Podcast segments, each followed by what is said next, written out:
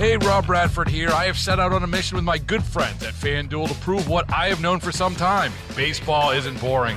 Now I have a daily podcast to prove it with some of the most notable people in the baseball world screaming baseball isn't boring from the mountaintops or at least agreeing to come on our show. Players, managers, GMs, and yes, even the commissioner of baseball, Rob Manfred. It has been a constant wave of baseball's most powerful voices. So join the revolution, subscribe, and soak in Baseball Isn't Boring. Listen on your Odyssey app or wherever you get your podcast. You'll be glad you did. Worried about letting someone else pick out the perfect avocado for your perfect impress them on the third date guacamole? Well, good thing Instacart shoppers are as picky as you are. They find ripe avocados like it's their guac on the line. They are milk expiration date detectives. They bag eggs like the 12 precious pieces of cargo they are. So let Instacart shoppers overthink your groceries so that you can overthink what you'll wear on that third date. Download the Instacart app to get free delivery on your first three orders while supplies last. Minimum $10 per order, additional term supply. Joining us now on the John Schuster Coldwell Banker Hotline is Education Minnesota President Denise Specht. Good morning, Denise. Thank you so much for joining us.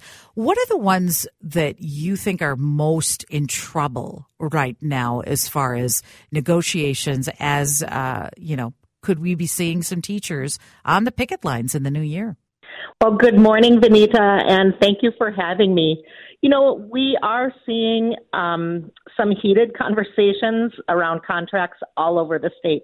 And just to give a little bit of context, you know, there are 330 school districts in the state of Minnesota, and every two years, the contracts for all the licensed staff, so that's teachers, school psychologists, counselors, et cetera, they expire every two years. So we're in one of those years where the contracts are all expired. Um, so we have uh, educators all over the state negotiating right now. And we are seeing some conversations heat up um, in the metro area, um, in greater Minnesota, um, places like Anoka Hennepin, um, East Carver County, um, Rochester, Proctor, Plainview, Pine River. You know, it's everywhere. I think what's happening here is, you know, teachers and um, their colleagues know that they deserve better com- compensation and working conditions, and they're taking their time to make sure that they get that. So, the big sticking point in many of these is the compensation. Is it benefits, other things related to it? You talk about working conditions as well. Right. Well, you know, when when educators bargain their contracts, they're bargaining for, um, you know, the ability to sustain their families, to retire with dignity, but they're also bargaining to create working conditions and learning conditions that will raise student achievement, that will reduce uh, burnout, um, and that will attract new educators to the field. The contracts that are being bargained can do all of that, but they can only do all of that if we have everybody at the table um, ready to talk about those things. We've had these huge surpluses. Of course, the news came out this week of another surplus, not quite as big as ones in the past. Do you feel, uh, you know, I think most would assume you would be asking for more of that for education, but is it actually paying off? Because it sounds like Minnesota students still aren't achieving at the rate that they need to. There was that data released in the fall 39% of students in Minnesota met the basic science standards for their grade level. That's only half of that, and over half of students did not meet reading standards. 54.5% did not meet math standards. Is the money paying off in results? Well, I think that's the big question. You know, there were historic investments that went to school districts at the end of the last legislative session. But what we're finding is that there are uh, district administrators that are really having a hard time letting that money get to staff and students. You know, they're not going to do it unless they're told they have to do it. That's the argument we made at the legislature. If you want educators to get paid more, tie funding for that.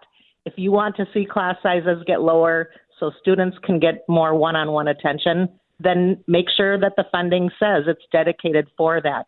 But unfortunately, that didn't happen. The idea that the money would trickle down to students and staff is just, we're not seeing it happen at, at the at the bargaining table. You know, management always tries to keep wages down. We're seeing that in Amazon, Starbucks, automakers, um, and sometimes old habits really die hard.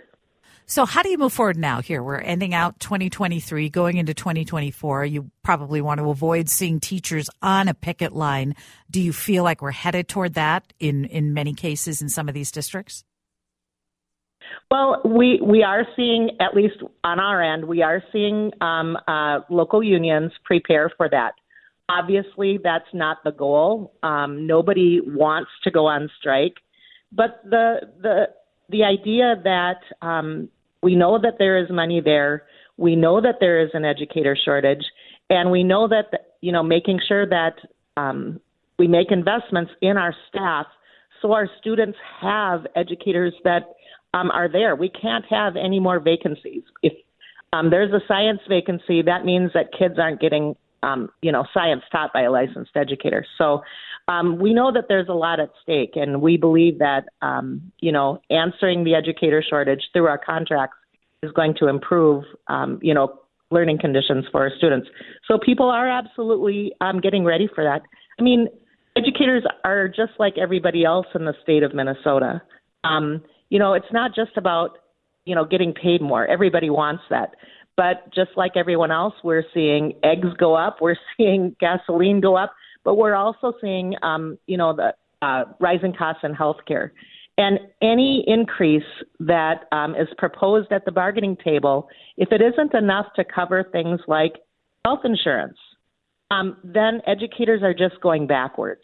So they're standing firm, they're standing strong because they can't afford to continue to go backwards every year. Denise Specht, thank you so much for joining us. We'll check back with you in the new year to see how these negotiations are moving along.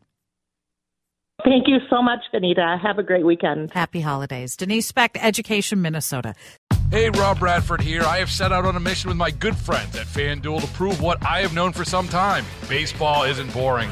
Now I have a daily podcast to prove it with some of the most notable people in the baseball world screaming baseball isn't boring from the mountaintops or at least agreeing to come on our show. Players, managers, GMs, and yes, even the commissioner of baseball, Rob Manfred. It has been a constant wave of baseball's most powerful voices. So join the revolution, subscribe, and soak in Baseball Isn't Boring. Listen on your Odyssey app or wherever you get your podcast. You'll be glad you did.